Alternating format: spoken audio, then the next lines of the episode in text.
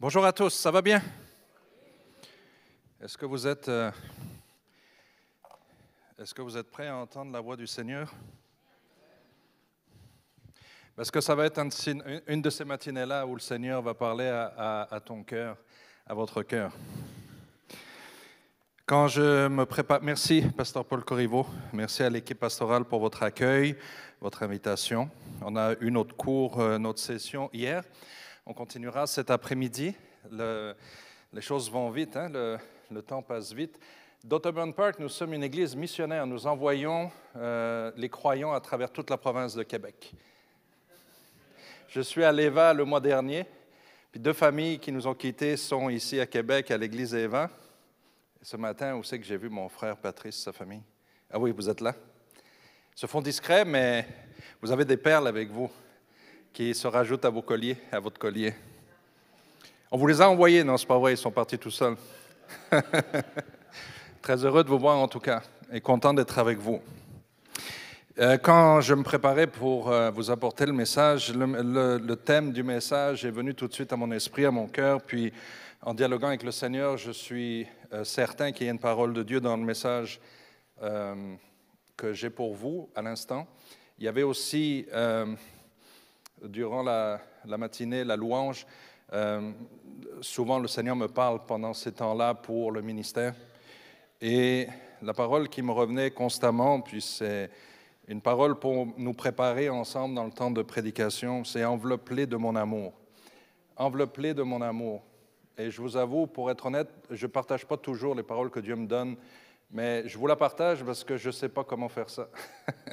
je vous ferai bien un gros hug à chacun d'entre vous, mais je ne sais pas exactement comment le faire, mais il y a quand même une intuition que j'ai, une idée que j'ai, parce que sa parole est puissante et suffisamment inspirante pour nous envelopper de son amour, euh, pour arracher de nos cœurs euh, ce que, l'ennemi a semé et planter une foi qui va durer dans le temps, une foi qui va te permettre de franchir la prochaine étape. Euh, faites une lecture avec moi parce qu'on ne va pas prendre plus de temps dans l'introduction le livre de la Genèse au chapitre 17. Euh, je pense que les lectures s'affichent maintenant. Genèse chapitre 17. On parle d'Abraham. J'aimerais parler de la foi avec vous, d'une foi forte et d'une foi particulière pour les périodes d'attente, parce que c'est vraiment le, le- thème dans le message que le Seigneur me donne pour vous. Et je ne suis pas là pour vous enseigner sur la foi, je suis là pour vous apporter le conseil de Dieu avec les dons que Dieu m'a communiqués pour vous fortifier et nous fortifier ensemble dans notre marche de foi.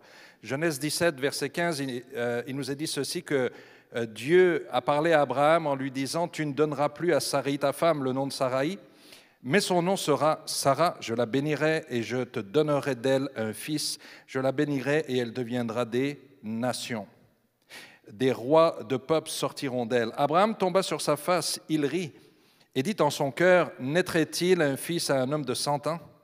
Et Sarah, âgée de 90 ans, enfanterait-elle Et Abraham dit à Dieu, oh, qu'Ismaël vive devant ta face. Et Dieu dit, certainement, Sarah, ta femme, va t'enfanter, t'enfantera un fils. Et tu l'appelleras du nom d'Isaac. J'établirai mon alliance avec lui et comme une alliance euh, comme une alliance perpétuelle pour sa postérité après lui. À l'égard d'Ismaël, je t'ai exaucé. Voici, je le bénirai et je le rendrai fécond et je le multiplierai à l'extrême. Il engendra douze princes et je ferai de lui une grande nation. J'établirai mon alliance avec Isaac que Sarah t'enfantera à cette époque-ci de l'année prochaine. Euh, il y a un- un- une autre lecture qu'on va faire dans l'Épître aux Romains que vous avez, qui va s'afficher aussi pour vous, Romains chapitre 4. Il y a une expression euh, euh, d'Abraham qui m'encourage ce matin. Vous savez, dans notre lecture qu'on a fait, vous savez laquelle c'est? Je ne sais pas pour vous. Euh, Romains euh, Genèse, s'il vous plaît.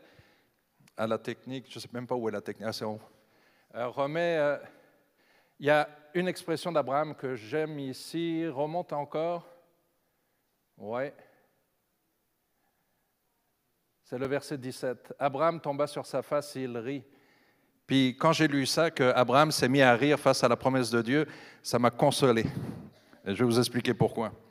Romains chapitre 4, versets 19 à 22.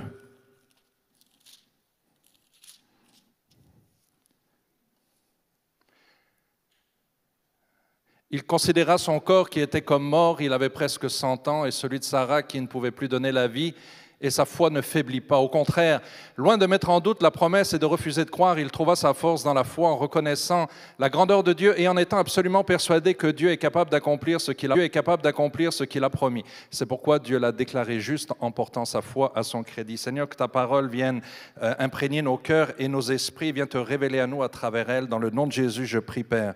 Amen. Nous croyons que les Écritures sont inspirées de Dieu et utiles pour enseigner, pour convaincre, pour corriger, pour fortifier, pour édifier. Amen.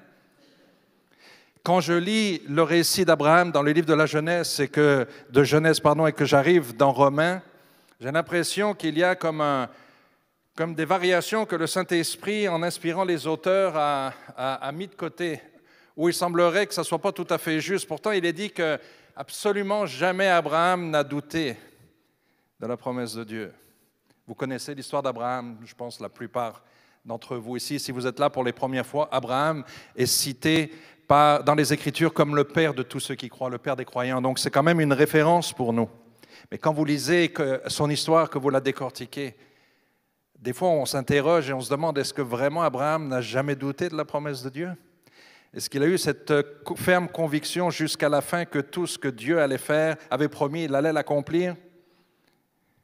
Est-ce qu'il vous est déjà arrivé de vous sentir euh, pressé que Dieu réponde à une prière, à un besoin particulier qui est dans votre vie? Il semblerait que Dieu n'était pas si pressé, lui, que ça, de vous répondre. Il semblerait que parfois on est comme dans une salle d'attente. On se demande ce qui se passe. On se demande où nous en sommes. Et l'une des choses les plus difficiles pour moi dans la vie chrétienne, euh, c'est certainement l'épreuve de notre foi. Parce que nous avons tous la foi, nous avons tous une dose, une portion de foi. Mais quand cette foi est mise à l'épreuve, quand cette foi me demande de persévérer, d'attendre sans voir, mais de continuer à croire que Dieu a dit et qu'il a parlé, et alors que je ne vois pas visible dans le monde visible ma foi produire des résultats, ça me demande de la foi. ça me demande encore plus de foi pour continuer à avancer. Autrement dit, les périodes de la foi sont, sont entrecoupées de périodes d'attente. Dieu a un plan avec, en voulant bâtir notre foi, la construire, la fortifier, veut nous amener plus loin avec lui. Et quand il nous donne une promesse, un rêve, une parole, il y a toujours des périodes, des délais, des périodes d'attente. Et dans ces périodes d'attente, euh, c'est là où ma foi est le plus mise à l'épreuve. Parce que dans ces périodes d'attente, c'est là qu'un certain nombre d'entre nous, parfois, ne les comprennent pas. Euh, elles ne sont pas comprises, ça produit la déception, ça produit le découragement. C'est dans ces périodes d'attente de la foi que certains même commencent à se détourner de Dieu, commencent à remettre la question même de l'existence de Dieu dans leur vie ou de l'intérêt d'être un croyant. Parce que dans ces périodes d'attente-là, parfois, pour un certain nombre d'entre nous, le combat fait que notre foi tombe. Elle ne, elle ne produit pas son fruit. Alors quand nous parlons d'attente de la foi, je veux parler ce matin de situations qui sont hors de votre contrôle, que vous ne pouvez pas maîtriser, contrôler, pour lesquelles vous ne pouvez rien faire, comme la réponse à une prière, à un miracle, à un changement de situation. Et l'Ecclésiaste, dans son chapitre 3, nous rappelle ceci, que Dieu fait toutes choses belles en son temps. Et c'est ça le problème. Pour nous, êtres humains, c'est ça le problème. Soyons honnêtes, dans notre société, en plus, en 2022, qui n'aime pas que ça soit vite et rapide? Il suffit de voir la popularité des réseaux sociaux. Tous les réseaux sociaux qui sont sur la coche en ce moment, c'est tous ceux qui font des vidéos de 5 secondes, les TikTok, euh, Snapchat, je ne sais pas les autres, là, il y en a peut-être d'autres. Il y en aura sûrement d'autres, ça c'est sûr. Mais plus c'est rapide, plus c'est court, moins ça veut dire de choses, puis plus c'est populaire. On veut que ça aille vite. Puis dans la, dans la foi, on aimerait que ça aille vite, que les résultats tombent. Et quand je, vois mon frère être béni, il a mis sa foi en action, il, a vu le miracle de Dieu, je suis béni pour lui, mais moi je veux mon miracle, vous comprenez? Je veux que Dieu réponde à ma situation, à ma prière. Et moi j'attends encore pourquoi? Pourquoi je suis dans cette période d'attente? J'ai une parole pour vous ce matin. Euh, notez bien ceci dans votre esprit, s'il vous plaît. Quand le Seigneur dépose quelque chose dans votre cœur, d'abord, il ne l'accomplit jamais instantanément. Il y a des étapes dans la foi, je vais vous les enseigner ce matin. Il y a toujours un processus dans la foi qui est toujours le même, qu'on trouve dans toutes les Écritures et qui va toujours se répéter, pardon, à l'infini dans votre vie. Mais quand Dieu dépose quelque chose dans votre cœur, une promesse qui, qui vous demande donc la foi, La foi, un jour le Seigneur m'a dit, la foi que j'attends de mes enfants est mal comprise dans l'Église. Elle est souvent mal comprise parce qu'elle est souvent orientée pour obtenir des résultats. Alors que moi, je veux développer leur foi pour bâtir avec eux une relation. Je veux que mes enfants marchent avec moi. Je veux qu'ils me découvrent, qu'ils me connaissent. Je veux qu'ils sachent qu'ils sont en sécurité quand ils cheminent à mes côtés. Mais trop souvent, mes enfants comprennent mal cette foi. Ils, pensent que la foi doit produire des résultats immédiats et à cause de ça, ils vivent des frustrations. Il y a des conjonctures qui existent dans l'existence. Et dans ce message, j'aimerais voir avec vous comment on peut continuer de croire dans les promesses que Dieu nous fait ou de croire en lui, dans ses promesses même de sa parole, pendant qu'on attend, vous et moi, qu'il agisse dans notre vie ou même dans notre Église ou dans notre pays. Alors l'histoire d'Abraham, elle est significative parce que c'est le père de tous ceux qui croient, le père des croyants. Regardons un petit peu plus son histoire. Je vais voir rapidement six points avec vous. Euh, vous inquiétez pas pour le PowerPoint, il y a beaucoup plus de diapos, on n'ira pas jusqu'à la fin. Mais je vais voir quelques points clés euh, que le Seigneur va déposer sur votre cœur, je le crois, par son esprit. Avec, euh, premièrement, quand Dieu vous conduit dans un cheminement de foi, vous allez toujours avoir six étapes qui vont se retrouver. Et c'est des étapes prévisibles de la foi. C'est pas magique. C'est pas euh, c'est quoi les étapes. Faut les découvrir. Il y a toujours le même processus qu'on retrouve et qu'on peut peut pardon étudier dans les Écritures. Première étape. La première étape de la foi, c'est la promesse ou le rêve que Dieu vous donne, la promesse, l'appel que Dieu vous lance. Dieu t'appelle à le servir. Dieu peut t'appeler à, une promesse pour ta famille, pour ton métier, ton entreprise, pour ta carrière. Il peut y avoir plein de sortes d'appels, de promesses de la part de Dieu. Donc il y a une promesse que Dieu dépose dans votre cœur, un rêve que tu as eu de construire, de bâtir une entreprise dans la région de Québec. Euh, il, y a, toutes sortes de choses que Dieu peut mettre dans nos vies, qui concernent l'Église, qui concernent nos vies, qui concernent le ministère. Donc il y a ce, ce rêve, cet appel, et nous sommes convaincus, au moment où nous l'avons reçu, accueilli, Dieu l'a confirmé, vous savez au fond de vous que c'est Dieu qui vous a parlé. Donc il y a cette promesse qui a été faite. Parfois, la promesse, c'est une idée, une ambition, un désir que Dieu peut travailler et mettre dans notre cœur. À 75 ans, Dieu a donné un rêve à Abraham. Il va lui dire, je vais faire de toi une grande nation. Mais ça, c'était que le début, que le commencement de la promesse. Bien sûr, nous connaissons l'histoire d'Abraham. Facile pour nous, on tourne les pages, on sait tout ce qui s'est passé, on connaît la nation d'Israël. Donc je ne vais pas vous parler de ça, mais je vais vous parler du cheminement d'Abraham un tout petit peu, parce qu'une fois euh, que, la promesse a été faite, il va se passer du temps. Et la deuxième étape dans laquelle Abraham va rentrer maintenant, ça va être la décision. Quand Dieu vous parle, vous donne une promesse, un rêve, une ambition, un désir, la décision vous revient. Est-ce que j'avance dans cette direction? Est-ce que je réponds à l'appel? Est-ce que je marche afin de voir la promesse de Dieu s'accomplir? Donc je dois prendre cette décision. Autrement dit, si Dieu vous parle, euh, vous ne pouvez pas être dans une attitude d'expectative en vous disant, bon, Dieu a parlé, si Dieu a parlé, il va le faire. Vous savez, le nombre de jeunes, des fois, que j'ai entendu me dire, Dieu m'a donné une parole, un appel ou une promesse pour telle ou telle chose. Mais si ça vient de Dieu, Dieu va le faire. C'est la pire erreur que vous pouvez faire.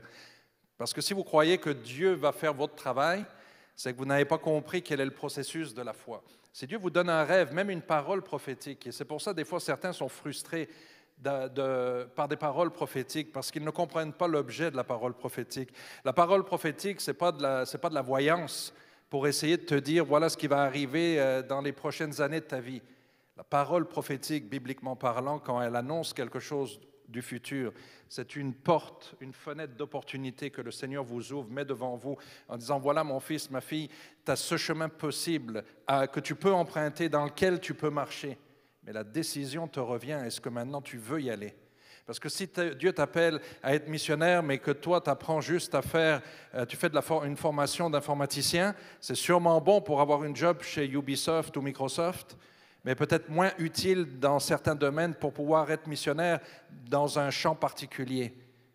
Autrement dit, il faut être cohérent avec soi-même. Si Dieu t'appelle à quelque chose, il faut que ta formation, que au moment où tu prends la décision, que tout ce que tu vas faire corresponde que ça suive, ça soit cohérent avec ta vie.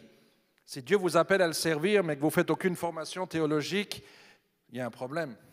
Si Dieu t'appelle à être prédicateur, mais que tu ne te formes pas pour être prédicateur, il y a un problème. Il y a une incompréhension quelque part. Ce n'est pas magique la prédication. C'est pas magique le ministère. On se forme, on se discipline, on devient des disciples de Jésus-Christ, des suiveux de Jésus-Christ. Puis on marche avec lui et on apprend. Donc la décision est importante. Et la décision, c'est quoi? C'est que vous commencez à agir en fonction du rêve ou de la promesse. Un rêve sans décision, c'est inutile, ça reste un rêve. Le rêve que vous avez, si vous prenez aucune décision par rapport à ce rêve, restera un rêve jusqu'à la fin de ta vie. Donc si nous voulons arrêter d'être des rêveurs et de passer de rêveurs à faiseurs, nous devons accepter de recevoir le rêve de Dieu dans notre cœur, en être convaincus, le laisser descendre en nous, de laisser descendre cette foi, vraiment s'enraciner en nous. Mais quand c'est au rêve, nous sommes convaincus qu'il nous a été donné par Dieu, nous nous mettons en action. Nous nous mettons en route, nous prenons la décision. Qu'est-ce que Abraham, quelle décision a dû-il prendre face au rêve de Dieu? Il a dû laisser son pays, sa patrie, aller vers un pays qu'il ne connaissait même pas. Il n'y avait pas Google Maps à l'époque. Il n'a pas vu de review avant de partir. Il est parti. Il a changé de région. Il n'avait pas entendu parler de cet endroit. Il n'y était jamais allé. Qu'est-ce qu'Abraham a fait en faisant ça? Il a pris un risque. Il a pris un pas de foi. Et quand Dieu vous donne un rêve et vous dit voici ce que je veux faire avec ta vie, il y aura toujours un moment où quand vous allez dire OK, euh, je suis d'accord Seigneur, je vais suivre ton rêve, il y aura toujours une nouvelle phase qui va rentrer, euh, qui va être justement euh, la prise. De, c'est pas la nouvelle phase. La fin de l'étape de la décision, pardon, ça va être la prise de risque. Je dois m'engager sans tout savoir. Je dois m'engager sans être sûr euh, du chemin, sans connaître les détails.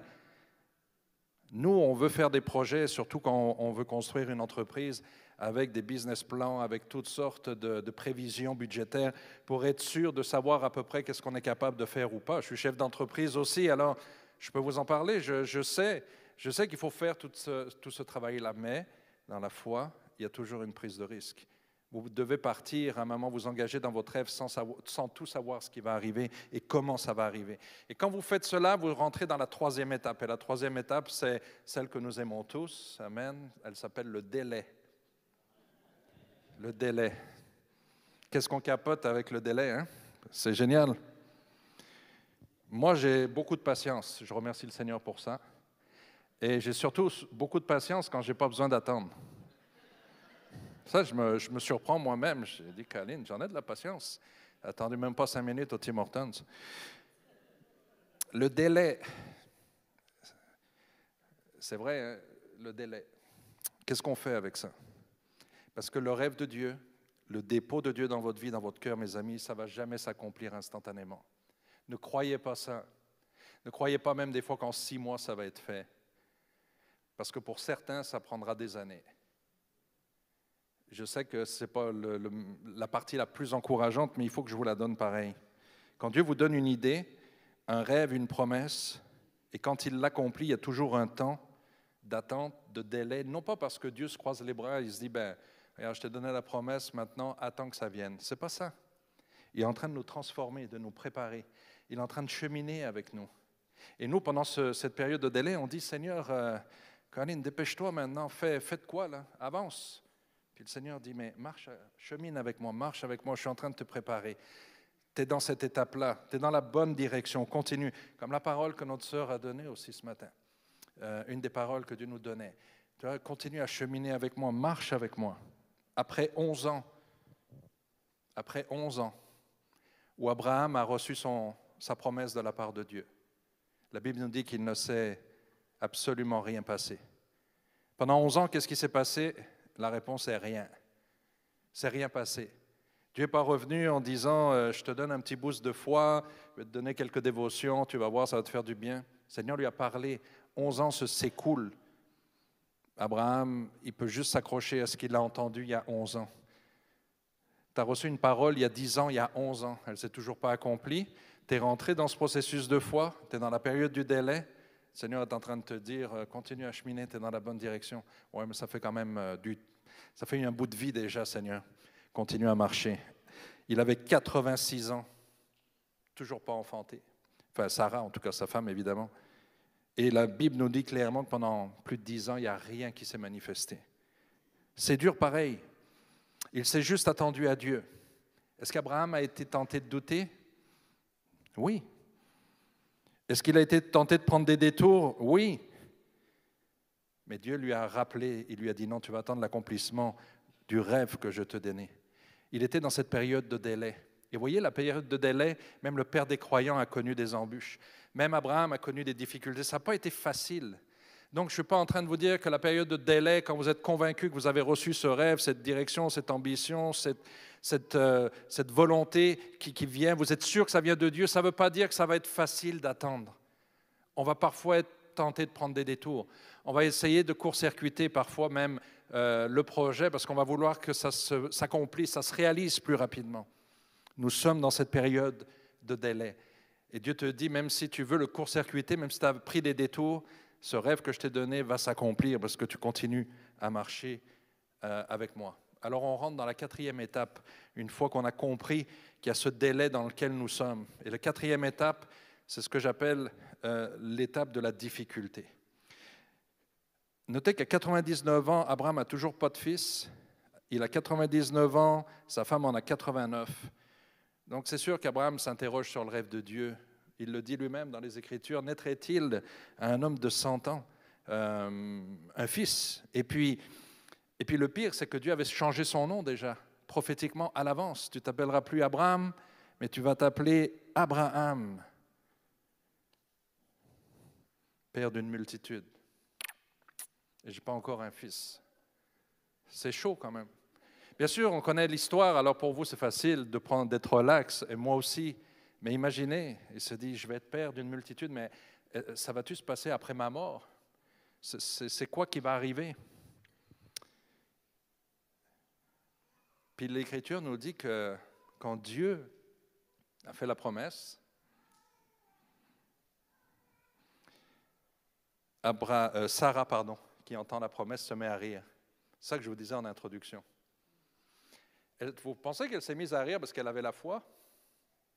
Elle s'est mise à rire parce que ça portait quand même à rire, il faut, être honnête.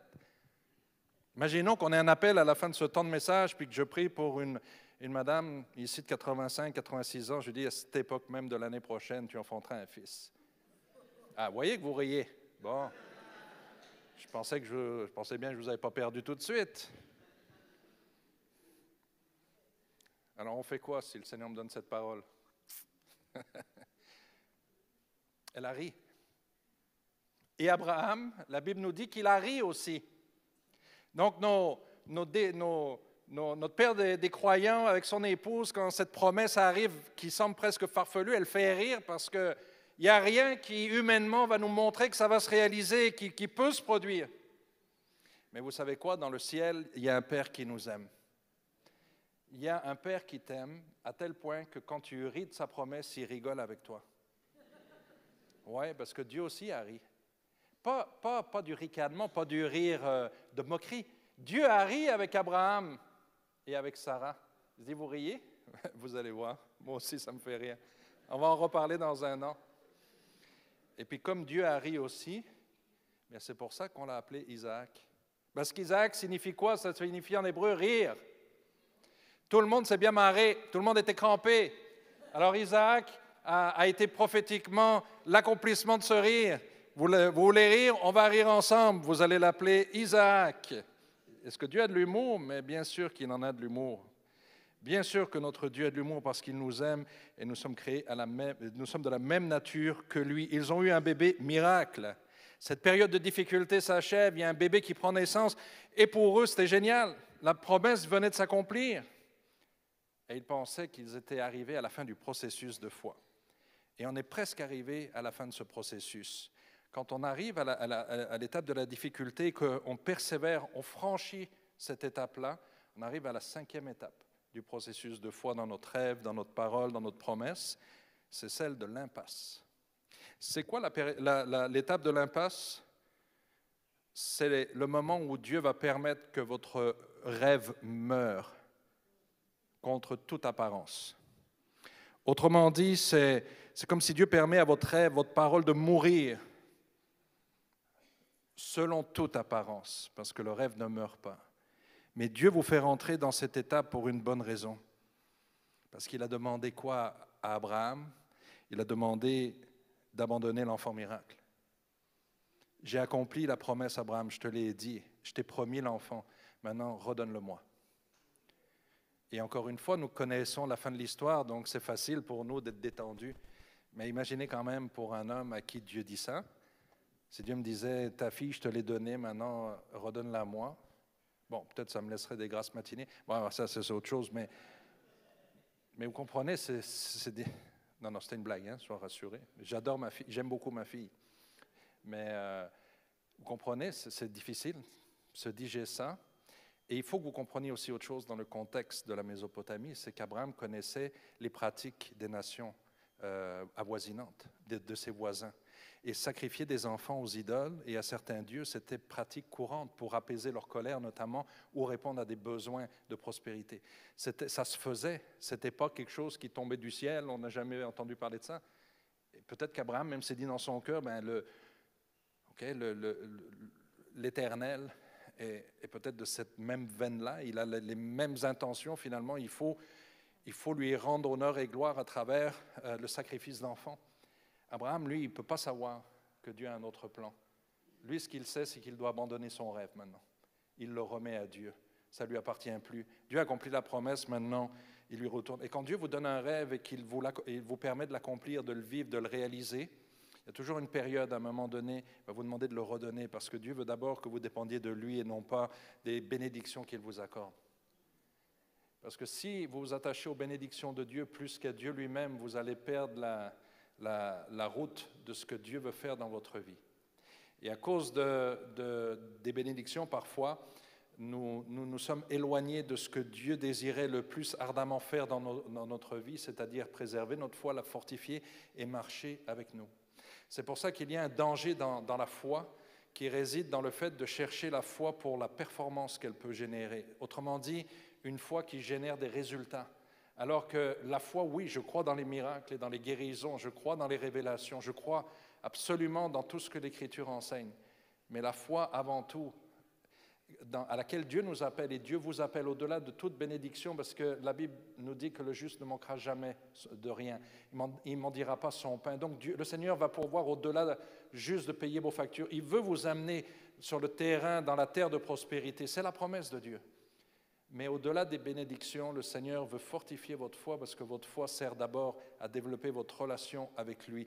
Parce qu'à un moment donné arrivera sur la terre, si le Seigneur ne revient pas nous chercher, ce qui arrive à toute l'humanité, nous mourrons et la seule chose que nous emporterons avec nous au ciel, c'est notre relation avec lui. Parce que ça, ça va durer pour l'éternité. Dieu demande à Abraham de remettre son rêve. Il a attendu 100 ans pour avoir un enfant, il dit maintenant tu me le rends tu vas me l'offrir en sacrifice. C'est sûr qu'Abraham n'a pas dû rire à ce moment-là. C'est pas dit c'est une bonne blague que le Seigneur me fait. Ça a dû déchirer son cœur. Ça a dû l'anéantir pendant une période, mais il s'est dit, OK, euh, je ne veux même pas imaginer rentrer. Euh, il y a eu des fois où ça m'a fait pleurer d'imaginer Abraham prenant son fils et puis ne disant rien, lui disant, Dieu va se pourvoir lui-même du sacrifice, suis-moi, viens, viens avec moi, mon grand, euh, sans savoir que ce qui allait lui arriver, évidemment. Et Abraham s'est dit, bien, le rêve est mort. C'est bon, c'est fini. Je ne vois pas qu'est-ce qui peut arriver d'autre maintenant.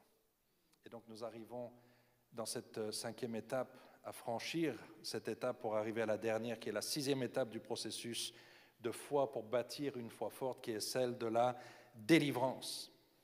Parce que retenez ceci, plus l'impasse de votre situation est grande, plus la délivrance sera glorieuse. Autrement dit, plus votre situation est désespérée, euh, encore plus miraculeuse va être la délivrance que le Seigneur va vous accorder.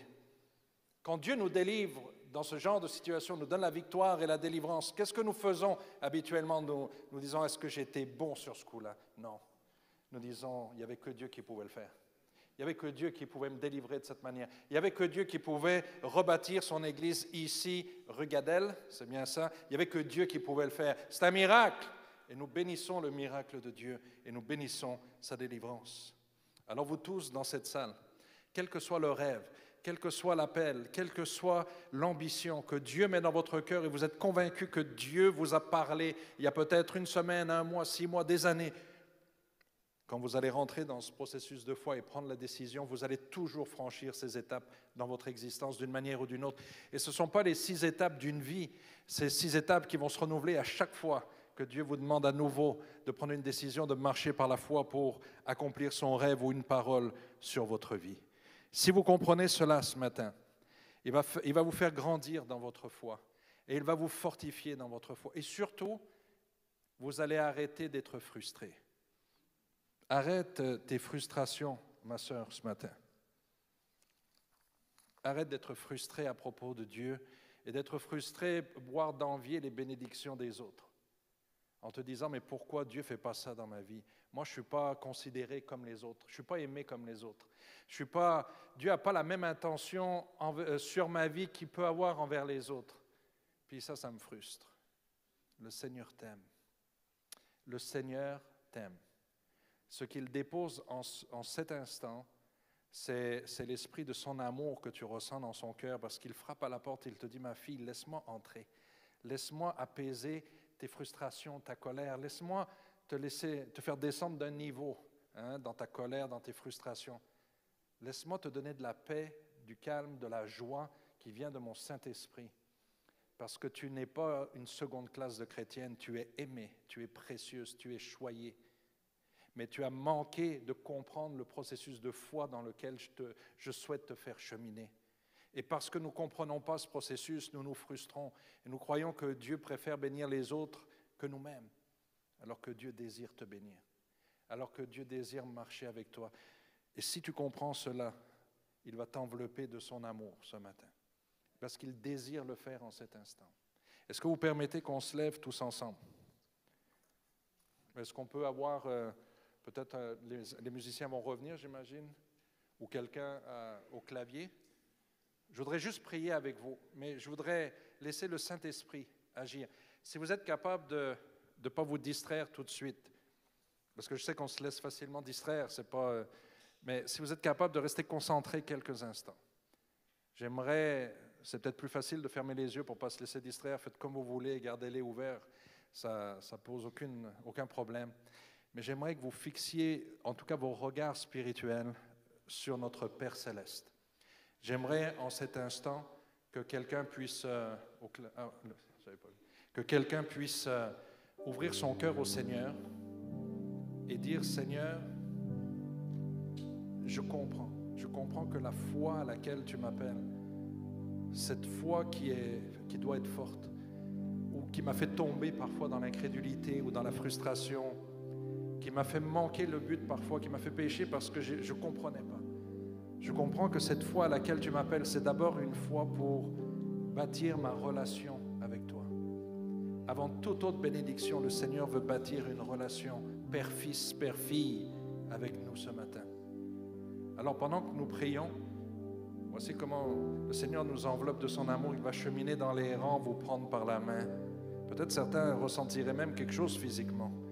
Mais au-delà de toute émotion, de sensation, le Seigneur véritablement va vous prendre par la main, littéralement. Et ce faisant, il vous demande de le croire. Parce que le, Seigneur, par son esprit, chemine dans ses rangs. Il vous demande en cet instant de le croire. Ne le crois pas parce que tu penses ressentir quelque chose. Crois-le parce qu'il est en train de le faire, tout simplement.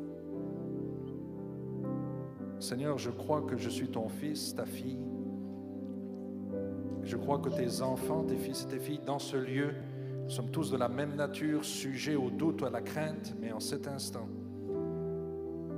je crois et nous croyons que ton esprit va passer au milieu de nous et qu'en passant, tu nous prends par la main pour nous dire à quel point nous avons de la valeur à tes yeux, nous sommes précieux et à quel point tu désires honorer notre foi. Je te demande, Seigneur, de visiter en particulier celui et celle dont la promesse a été faite il y a longtemps déjà.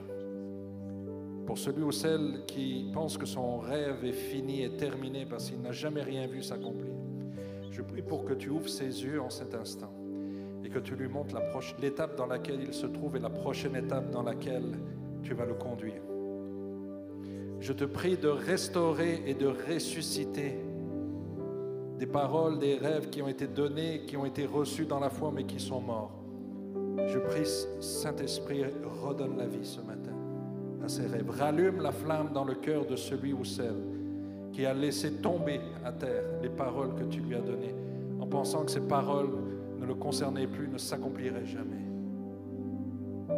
Pour ceux et celles, si vous me le permettez, en terminant cette matinée, qui en ont le besoin et parce que nous sommes une famille, qui désiraient qu'on passe un temps de prière, de ministère avec vous, parce que vous le ressentez dans votre cœur, vous en avez besoin, que vous soyez au balcon, que vous soyez dans les rangs ici.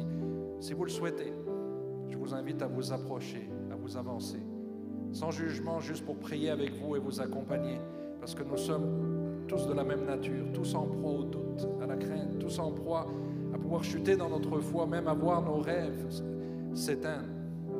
Mais le Seigneur veut ressusciter les rêves qu'il a mis dans ta vie ce matin. Le Seigneur veut ressusciter ce qui est mort. Il n'éteindra pas le lumignon qui fume encore. Si ta foi semble ne plus exister, même si tu te demandes si tu as encore la foi, tu sens que ça fume, le Seigneur va embraser à nouveau ton cœur, t'envelopper de son amour et rebâtir ta foi. Alors pendant que nous prenons ce chant, si vous le souhaitez, je vous invite, pour ceux qui le veulent, à vous approcher, pour qu'on prie ensemble et qu'on s'attende à ce que le Saint-Esprit vienne nous visiter pour le laisser nous transformer, nous guérir, nous relever, nous fortifier. Si certains s'approchent déjà, j'invite l'équipe pastorale aussi à, à, prier avec vous. Et si vous voulez descendre encore, approchez-vous pour que nous puissions avoir un temps où le Saint-Esprit, en nous visitant, vient nous consoler, vient nous fortifier,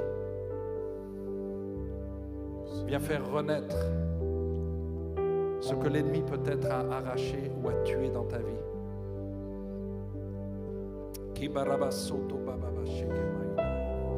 J'invite l'Église à prier pour le peuple de Dieu. La foi est certainement l'endroit où l'ennemi nous attaque le plus littéralement.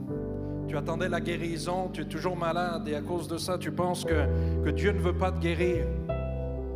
Approche-toi, laisse, laisse le Saint-Esprit t'envelopper de son amour ce matin. Approche-toi. Approche-toi. Est-ce qu'on a les réponses à toutes les questions? Non, mais je connais son amour. Je connais l'amour de mon Père. Il te tend la main, il t'enveloppe de son amour en cet instant.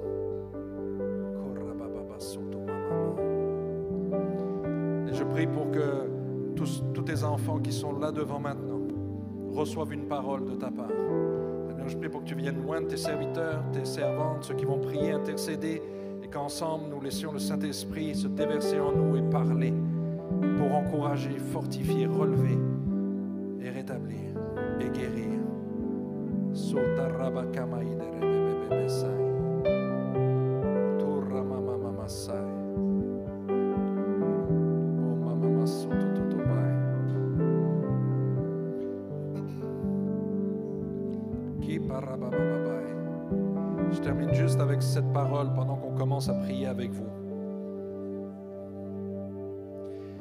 que nous avons lu nous dit au verset 17 qu'Abraham, qui est notre Père, devant celui auquel il a cru, et qui donne la vie aux morts, et qui appelle les choses qui ne sont point comme si elles étaient. Ce verset de Romains 4, c'est la définition d'un miracle pour quelqu'un ce matin dans ce lieu. Si tu es en train de te dire dans ma situation, mais qu'est-ce que Dieu peut faire? Qu'est-ce que Dieu peut faire? La réponse est la suivante. Dieu peut tout faire parce qu'il peut, faire un miracle. Il peut faire un miracle de deux façons. Soit il va redonner la vie à ce qui est mort en toi, soit il va créer quelque chose de nouveau à partir de rien, parce qu'il est notre Dieu de miracle. Abraham, notre Père, qui nous a dit, qui a cru dans le Dieu qui donne la vie aux morts et qui appelle les choses qui ne sont point comme si elles étaient. Si ton rêve est mort ce matin, le Seigneur va le rappeler à la vie. Soit il va lui redonner vie, soit il va t'appeler à nouveau à partir de rien. Il va créer à nouveau à partir de rien, parce que notre Dieu est comme ça. Église du Seigneur, vous qui êtes ici debout en arrière, vous invite à prendre un temps de prière, de louange, d'adoration. Parce que le Saint-Esprit nous parle autant en avant qu'en arrière. Il vous enveloppe de son amour là où vous êtes en cet instant. Et je prie dans le nom de Jésus que vous ressentiez physiquement ça, son amour vous envelopper.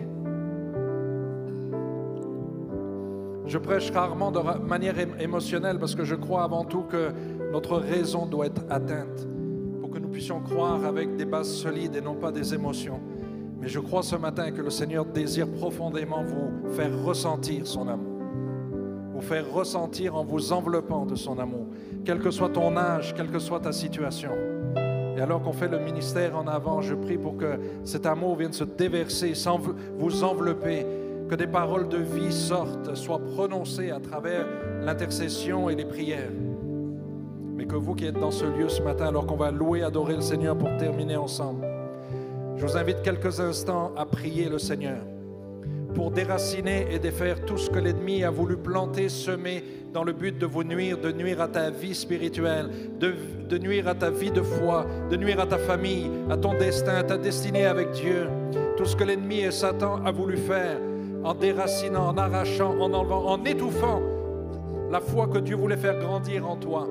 Je déclare ce matin par l'Esprit de Dieu que ces choses sont enlevées que ces choses sont arrachées, que les racines d'amertume sont arrachées de ton cœur, parce qu'en cet instant, pendant que, tu réalises combien Dieu t'aime, il t'enveloppe de son amour, te fait sentir que tu as de la valeur, que tu es précieuse, que tu es précieux, que tu es important pour lui.